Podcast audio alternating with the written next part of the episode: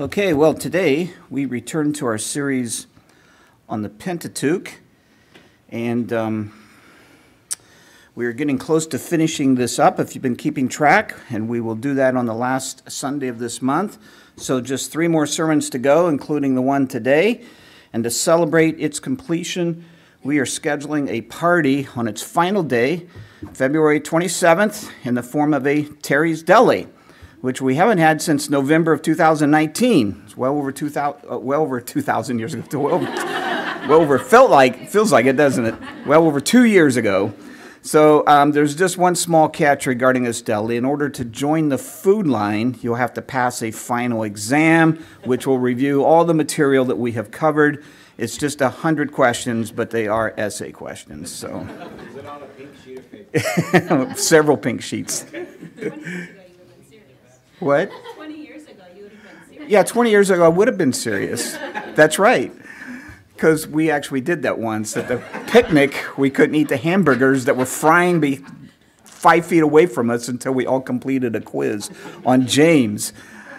How many were there? How many have forgiven me? A few people have forgiven me. All right.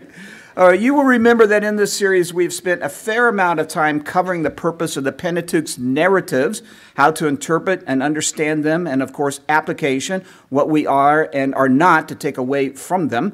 And then recently, um, like last month, we looked at a few examples of how to do this, and we looked at three different stories from Genesis. So, for our purposes here in this series, we pretty much covered what we wanted to concerning nar- narratives. We now return to the subject return to it, the subject of the Pentateuch's laws. Again, in previous months, we spent a fair amount of time going over the purpose of those laws and have wrestled with the big question of whether they still apply to us today, and if so, how. And we looked at examples of this as well, mostly from Leviticus 19. You might remember this. There is a section there often referred to as the holiness codes.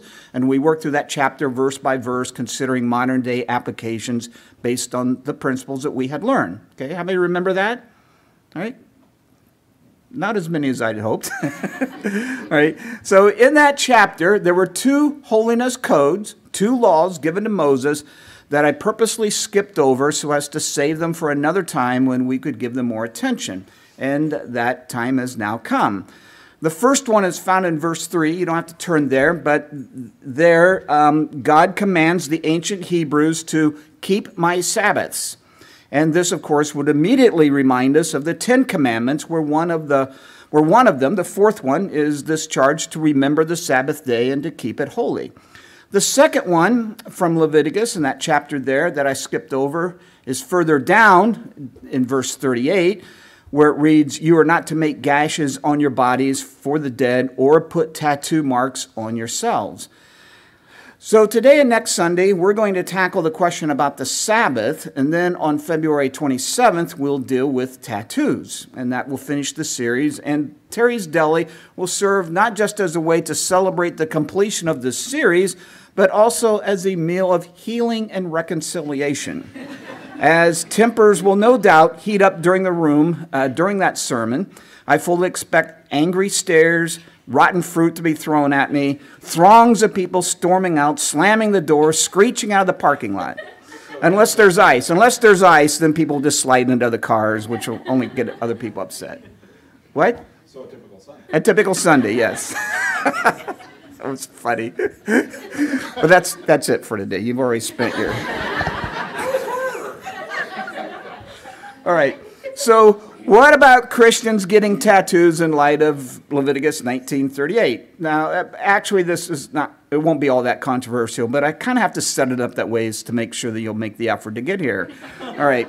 But today our attention is on the Sabbath. Are Christians obligated to keep it? If so, why and how? How do we keep it? And this question is also controversial, but it generally doesn't uh, generate that much heat as it once did in generations past. But yet, to this day, there is not a general consensus, consensus on the matter. So, this should prove to be a good exercise for us. And we're going to take the principles that we've learned in this series about Old Testament laws and apply them to those laws that deal with the Sabbath. But we're actually going to save that exercise for next Sunday. For today, I thought it might be appropriate to set the stage up a little bit by looking at how the church has dealt with this question through the centuries. And it actually gets a little complicated because, as you know, Sunday is not really the Sabbath. The Sabbath is Saturday, and so Christians have been all over the map when it comes to applying the command remember the Sabbath and keep it holy. Therefore, I believe it would be helpful to get some of that background here before we tackle it ourselves. So, some of, you, some of you might remember that I talked about this a while back, around five years ago. And so, uh, some of the material today might sound a little familiar. The point is, things have evolved over a 2,000 year period here in the church. The way Christians think about the Sabbath and its relationship to Sunday has changed through the centuries.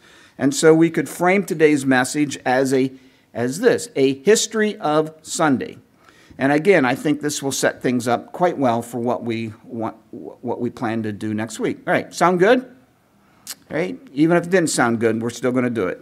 So here we go. We're going to work our way through this by looking at four major time periods. The first one is before Constantine. This would be from the New Testament era to the beginning of the fourth century. And then from Constantine to the Middle Ages, the fourth and fifth centuries, basically. And then the Middle Ages, um, a, a, longer time period from the fifth century to the fifth, 15th century, and then uh, the Reformation and beyond. So we'll start here with the first period, what we might call the, the primitive church. The first thing we want to deal with here is talk about uh, the naming of the day itself. In the New Testament, the day we call Sunday is typically referred to as the first day of the week. And this is in keeping with the ancient Hebrew calendar and continues to be reflected in our modern day calendars as well.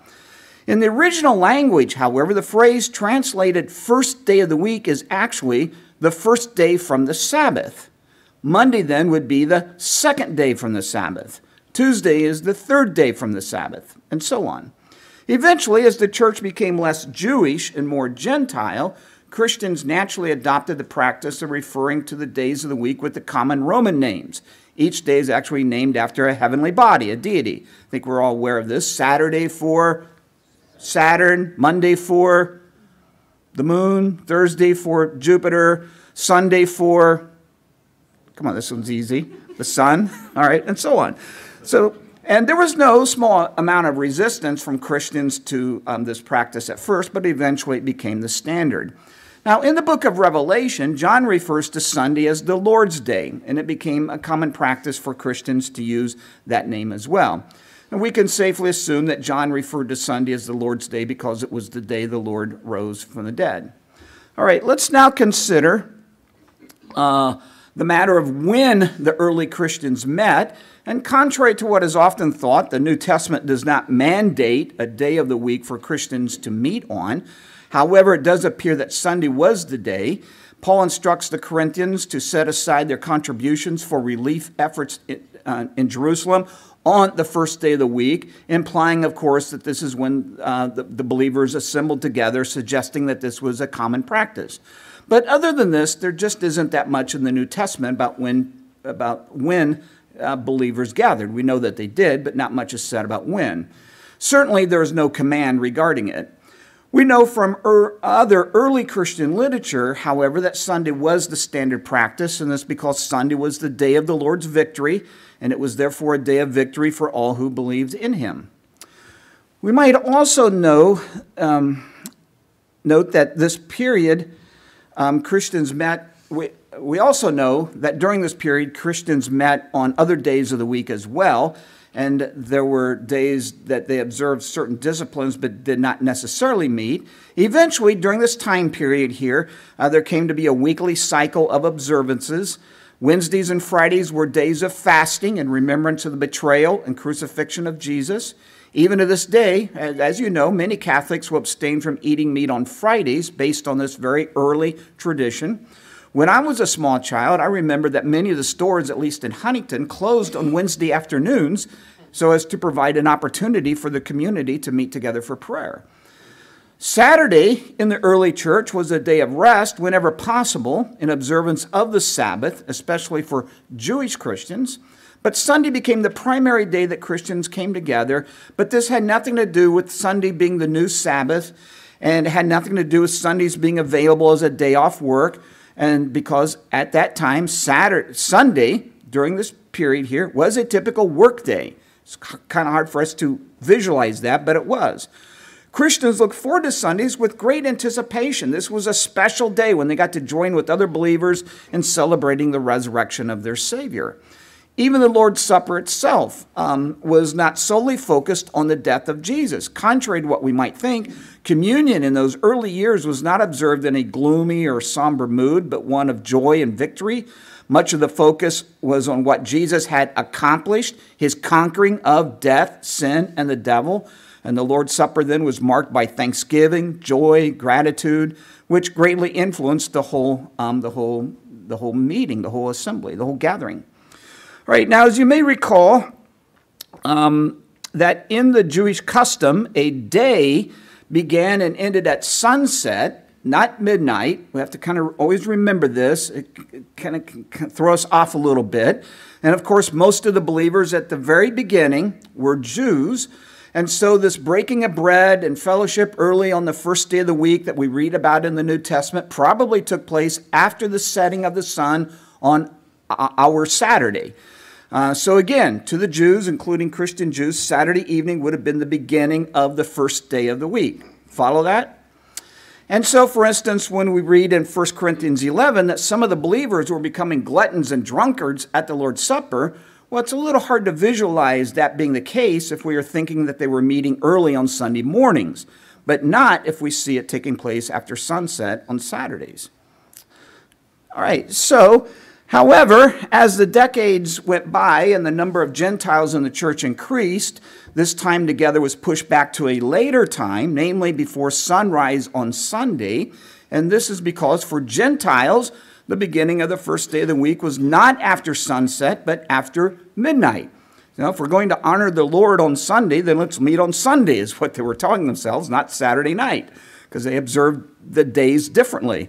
And so, over the course of time, the common practice was to get up earlier than usual and meet before sunrise, early on Sunday, before the workday began. Not 10 o'clock like us, but more like 5 o'clock. So, we can only imagine the problems of people coming in late and sleeping during the sermons and so on. Of course, my mind would just instantly go there, wouldn't it? what? Good thing we don't have that problem now. Good thing we don't have that problem now. At 10 o'clock, we don't have that problem at all. All right. Let's do that sermon. Let's just put that on pause for a minute. Right. I have it ready. Here's another point worth noting. While there were a number of Christian leaders who claimed that Jesus had fulfilled or abolished the law of keeping the Sabbath, we don't find any suggestion that Sunday had now taken the place of the Sabbath. And this was not a view that the Christians had, at least during this time period. Some argued that Christians should still keep the Sabbath, but to do that on the seventh day, Saturday. And they suggested that Saturday be a day of rest so as to prepare oneself for Sunday's very early morning celebration. But even this was not a widely held view or practice.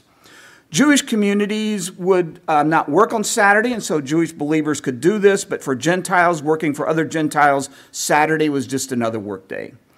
And so, in this time period, from the New Testament to Constantine, we see that there is no expectation that on, that on Sunday one is to rest from his or her labors. There's no expectation that work is forbidden. There's no suggestion that the fourth commandment now applied to Sunday or that the whole day had to be devoted to prayer, meditation, and the study of Scripture, much less a day of somber reflection and self denial, like you can't go shopping or watch football or TV or that sort of thing. In fact, we see just the opposite. Um, Sunday, I think I missed a slide. Sunday was a day of celebrating the victory of Jesus, which included feasting and rejoicing. And interestingly, even gestures of contrition like fasting and kneeling were discouraged on Sundays. You, that's a sort of thing you do on Wednesdays and Fridays. And again, during this time period, there's no such um, custom of enjoying Sunday off work. It was a normal work day for both Jews and Gentiles. Early believers met before dawn in their weekly assemblies, and then once the sun came up and the day began, they would go about their usual daily affairs, like attending to their jobs, for instance. And they may have met again in the evening after their daily duties. It could have, but I really couldn't find any information about that. Also, we should note that during this time period, believers suffered many seasons of intense persecution uh, from both Roman authorities and their fellow citizens, and so Christians often had to meet in secret. It's another part of this, um, uh, it's another factor in all this as well. All right, so with that, let's now move on to the next period. From Constantine to the Middle Ages, this would be basically the fourth and fifth centuries. Obviously, the most important factor during this period is the changed status of Christianity from a persecuted faith to a favored religion of the Roman Empire. And later in the fourth century, it becomes the official religion of, of Rome. Um, and this all began with an edict from the emperor in the year 313. But there was another edict eight years later from Constantine that also shifted the landscape of the Christian faith. And a lot of people are not aware of this one. In 321, Constantine decreed the following On the venerable day of the sun, let the magistrates and people residing in cities rest, and let all workshops be closed. All right, this is the, the, the, this is the decree. The next paragraph serves as a qualifier. In the country, however, persons engaged in agriculture may freely and lawfully continue their pursuits because it often happens that another day is not suitable for grain sowing or vine planting lest by neglecting the proper moment for such operations, the bounty of heaven should be lost. So, a couple observations. First, contrary to common thinking, Constantine is not the one who made Sunday the Christian day of worship. You still hear that from time to time. Christians were already meeting on Sunday mornings before sunrise, well before Constantine ever arrived on the scene. Secondly, Constantine does not decree that Sunday becomes a day of worship. It's not what this decree is about only that it became a day of rest. There is nothing in his words to suggest that people now have to worship God on Sundays or are required to go to church and that sort of thing. What isn't exactly clear is the why. What's the reason for this edict? As you look at it, you can see that there's nothing in the wording to, su- to suggest that this is to honor God or to honor Christ. And indeed, Constantine's faith, as you know, has long been a mystery for historians. In some ways, he seems to have been a Christian. In other ways, he seems to have carried on his family's devotion to the pagan deity, the unconquered sun, of which the day Sunday was named after. And his decree here in 321 seems to accommodate both. But whatever the case, the thing that grabs our attention is that this is the first time that Sunday becomes a day of rest. The first time. Now, there were all sorts of ramifications to this edict. First, uh, since everyone has the day off, Christians can now meet a little later in the morning, well after sunrise. Imagine Josh coming up and giving the great news at announcement time. You know, next Sunday we get to meet at 10 o'clock instead of 5, you know, and everybody applauding. And these meetings can now run a little longer. There weren't jobs that believers had to hurry up and get to. And over the course of time, longer meetings lent themselves to more elaborate worship. And now that Christianity was legal, there came to be more converts and church buildings and larger buildings and more elaborate buildings. And all this contributed to more elaborate worship, more decorations, more ceremony, and so on. Even the music was impacted by these changes. It too became more splendid, more beautiful, and more complicated to the point that a trained choir was needed to sing it. And all this evolved over time, but eventually the task of the congregation was to simply come and watch and listen. There was this shift from being, a, from being participants to being spectators. Everyone follow that? So, whether good or bad, Constantine's two edicts really did change things up. He made it easier not only for Christians to freely gather by legalizing the faith, but also freed up the time needed for longer gatherings, more elaborate and ceremonious. And like any law that is made, um, you need a hundred other laws to clarify it, quantify it, and expand it. And so, in the decades and centuries that followed, there would be no shortage of both civil and church laws that would build on Constantine's decree, laws that would specify what kind of work on Sunday would be allowed and not allowed, and not just work, but other activities. And as to be expected, this connection of Sunday with the rest will eventually lead to all sorts of discussions as to whether Sunday now replaced the Sabbath or becomes the new Sabbath and so on. And this became more of a question after Constantine, but um, he certainly laid the groundwork for it. All right, now for the third period, the Middle Ages.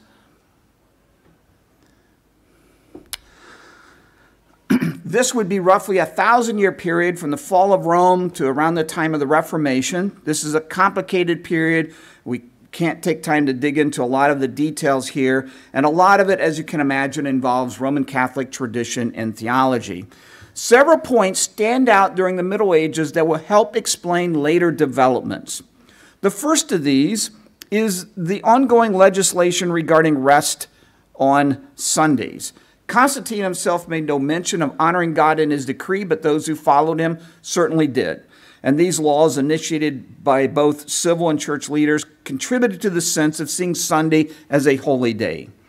And this, of course, furthered a process whereby Sunday was increasingly seen as the Christian Sabbath. Third, the focus of attention in the Lord's Supper shifted from the body of Christ as the fellowship of those who are present to the body of Christ now present in the bread itself. And so, what drove believers to church on Sundays was not necessarily any teaching that the church provided, you know, like discipleship and that sort of thing, nor was it the mutual edification that came from interacting with other believers. It was this obligation to receive Christ's body in the ceremony of the Mass. And this was now the highest priority.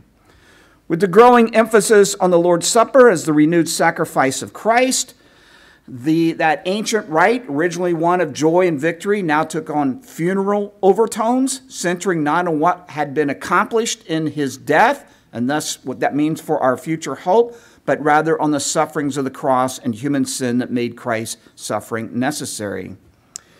Then, once you fulfilled the obligation to attend Mass, the rest of the day was typically given to all kinds of entertainment, entertainment that was typically objectionable and immoral. Thus, Sunday was both a day of great and over and uh, the day of the great and overwhelming spectacle of the renewed sacrifice of Christ, and the day of many other spectacles, as they say, that often showed precisely why that sacrifice was necessary. All right, and now for the final period, the Reformation and beyond the, um, this would include the Puritans and beyond them, 15th century on. And again, we can only do a quick survey of this time period, try to hit some of the major developments. But it is during this time period that the views of Sunday as a mandatory day of rest get cemented in. And this is largely due to the influence of the Puritans. So several facts stand out. Not so much the Lutherans, but the Reformed and Anabaptist streams of the Reformation adopted a simpler form of worship, cutting back on what was seen as the excesses of ritual and ceremony. So they favored something a whole lot, or favored something uh, a lot less elaborate, less elaborate. Protestants also encouraged congregational participation, especially music and songs of worship, and they wanted to accommodate the local culture of each church rather than impose on everyone the exact same style and format. This change was most notable in that they used the common language of the people rather than Latin, for instance.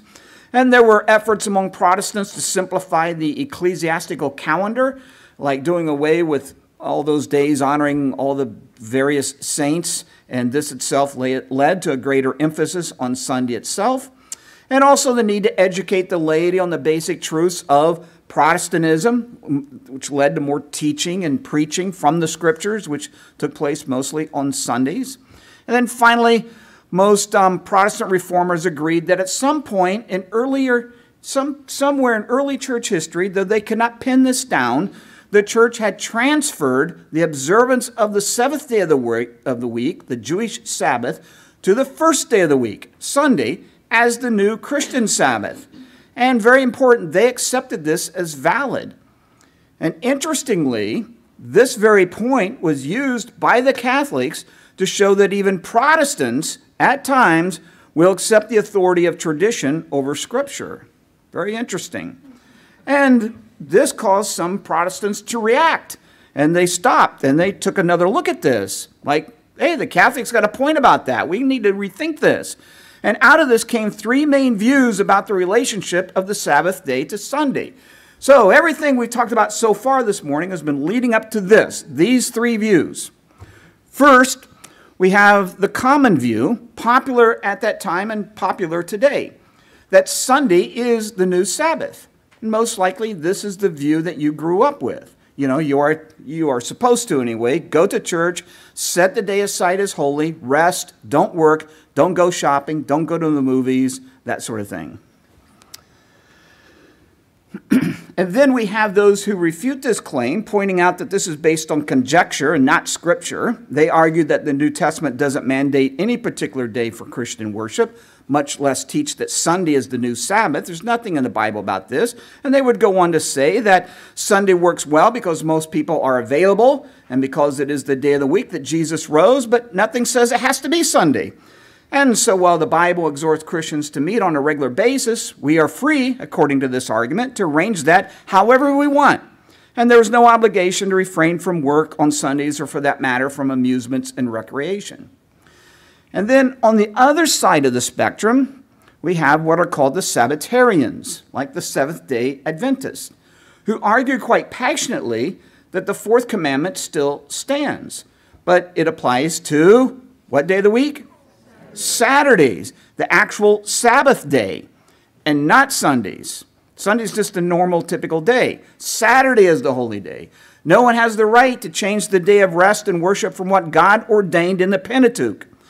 As to be expected, there became quite a bit of debate over all three of these positions, and oftentimes that debate got bitter. And one historian noted that, quote, the Sabbath itself had no rest. In the end, it was the first position that gained the most momentum, and this because of an argument first advanced by Thomas Aquinas in the 13th century. It's an argument that the Puritans in particular took and they embraced and they developed it, and it continues to be prevalent even today. It goes like this see what you think about it.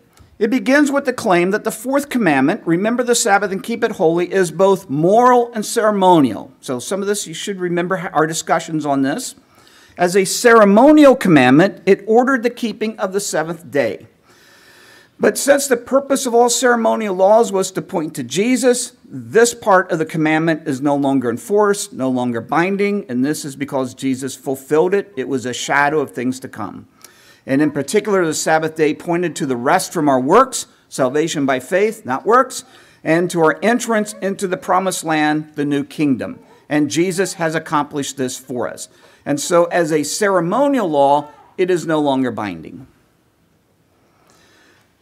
As a moral commandment, however, it orders a universal day of rest, both as a matter of justice, provide rest and relief to workers so as to not exploit them, and as a matter of setting aside a time, a whole day of the week, for devotion to God. Rest from work so that one can have sufficient time for corporate worship and also for the personal study of Scripture, reflection, and prayer, a day devoted to God which would then mean that one should refrain from earthly amusements, one out of seven days. And so, as a moral law, the fourth commandment is still binding. Another part of the argument is that the resurrection of Jesus orders this change from Saturday to Sunday. Again, this view that Sunday is both moral and ceremonial was not without opponents, but it has be, more or less become the prevailing position among both Catholics and Protestants. But as you can see, this argument does assume a lot. It assumes that the fourth commandment is a moral law. It assumes that everything about the observance of the Old Testament Sabbath now applies to Sunday. And it assumes that the resurrection of Jesus somehow dictates this change from Saturday to Sunday. And all this may be true, but the New Testament itself doesn't really say this. And so it also assumes that we are supposed to know God's mind about all of this apart from Scripture. So even if you were convinced by this argument, and many are, it would seem that you'd have that you have to it would have to be held with a light grip. Um, but we'll talk more about that next Sunday. So here are some consequences of this view being entrenched in the church at large. Sunday becomes the new Sabbath in the way that it is observed and in the way that it is referred to. Even today, if you were to use the word Sabbath in casual conversation, the other person would, would automatically assume that you were referring to what day of the week? Sunday, not Saturday. And Because honoring Sunday is seen as one of the Ten Commandments, the fear of God becomes a strong motivator. The Puritans actually taught that if the Sabbath, Sunday, is not honored, God would visit the whole nation with his wrath. And since it was commonly believed that the purpose of civil laws is to regulate society according to the will of God, governments passed laws regarding the observance of Sunday that was binding on all citizens, including non Christians. Because if there were no civil laws in place to regulate and enforce the keeping of the Sabbath, then certainly the nation would be inviting God's anger. And we have reports of women getting fined for doing simple housework like laundry on a Sunday, and farmers getting in trouble with the law for raking hay, things like that. An interesting story comes out of Boston in 1656. A certain Captain Kimball was just returning home from a three year voyage. He was met by his wife at the doorstep of his house and he kissed her. But this happened to be on a Sunday, and the unfortunate sailor was condemned to two hours of humiliation in the public stocks for his public display of lewdness on the Sabbath day. we see the lingering effects of enforcing Sunday as a day of rest in what are known as the blue laws. Know these? In a number of states here in the U.S., you cannot, to this day, buy alcoholic beverages on Sunday, or buy a car, or engage in certain kinds of hunting, Horse racing is illegal in some states on Sunday. And there are even a few counties, not entire states, but a few counties here and there where department stores are not allowed to open, even malls. And these counties have malls. Among many Reformed churches, the Sunday as Sabbath conviction was enshrined as church doctrine by the Assembly of Westminster in 1647 which declared that devoting a day of the week for the worship of God is part of God's revealed law and is binding on all. And again, that the resurrection of Jesus changed this from Saturday to Sunday. And what you see here are questions and answers from the shorter catechism. So we do not have time here now to look at how things continue in this vein through the next centuries, but suffice it to say that this belief, as codified in the Westminster Confession, has shaped the way Christians have understood Sunday and how they have observed it or felt they should have observed it right up to recent times. Now, in many parts of the modern church, um, a lot of this has, has relaxed quite a bit, especially the last 20 or 30 years. And um, we have a relaxed attitude here among most of the members. But that is, quite frankly, a lot of this is due um, to cultural trends and spiritual lukewarmness rather than a change in understanding or conviction. And the keeping of the Sabbath sermons are not, you know, as popular as they once were. No one wants to give them anymore, and congregations certainly don't want to hear them. So today, Sunday afternoons for Christians, it's, it's basically a blank check barbecues, boating, movies, naps, parties, mowing the yard, shopping, video games, go to work if you, you know, if it's scheduled, and of course watching football like the Super Bowl and Super Bowl parties and all that. But it seems to me that Christians would do well if they could defend such freedoms rather than just casually dismiss any nagging thoughts that they might have about them.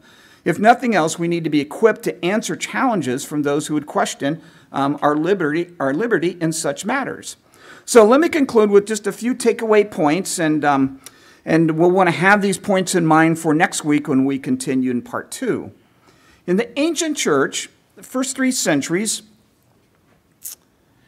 uh, including the New Testament era, we have no record of Sunday ever being referred to as the Sabbath. Also, we find nothing to suggest that the early Christians believed Sunday was a new Sabbath, or replaced the Sabbath, or that the commandments about the Sabbath applied to it. And also, in the ancient church before Constantine, Sunday was not a day of rest. Sundays were normal work days. Along this line, there is nothing in Scripture that gives the church the authority to change the Sabbath from the seventh day of the week to the first day of the week. There's nothing in Scripture that mandates Sunday as the day that Christians are to meet for worship. Christians may have good reason to meet on Sunday and use it as a day of rest and devotion, even refrain from leisure and amusements, but this cannot be imposed as a command from the Lord. So that said, we still have the question of, of you know, whether the fourth commandment itself applies to Christians under the new covenant. Is there anything about it that is applicable? Is the whole thing applicable? If so, what and why? Now, how's all this work? And so we will take that up next Sunday. All right, Dave, I think you're going to think you're going to come and close today.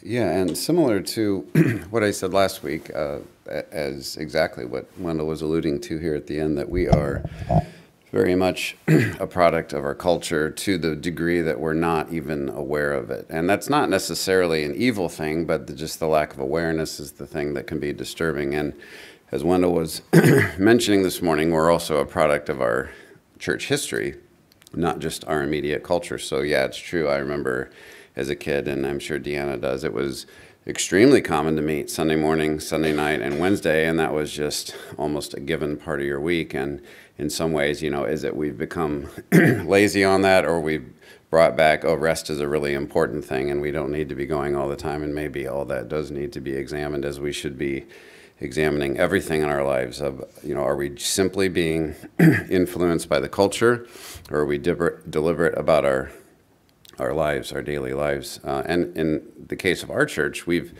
gone through, as you know, we've revisited is, is our leadership policy with men and women, is that biblical? And we've changed that from time to time. And uh, the most striking example is revisiting communion. And as we became, a, again, a product of our culture with using grape juice and going back and trying to make a biblical case, and it didn't work uh, seemingly to us and so we're okay we're going to change and so that's that's uh, always a good thing to do i'm a little nervous i'm getting the feeling we're going to be meeting a lot earlier in the future i don't know if so deanna will be going to a different church i assure you. Um, so we'll see.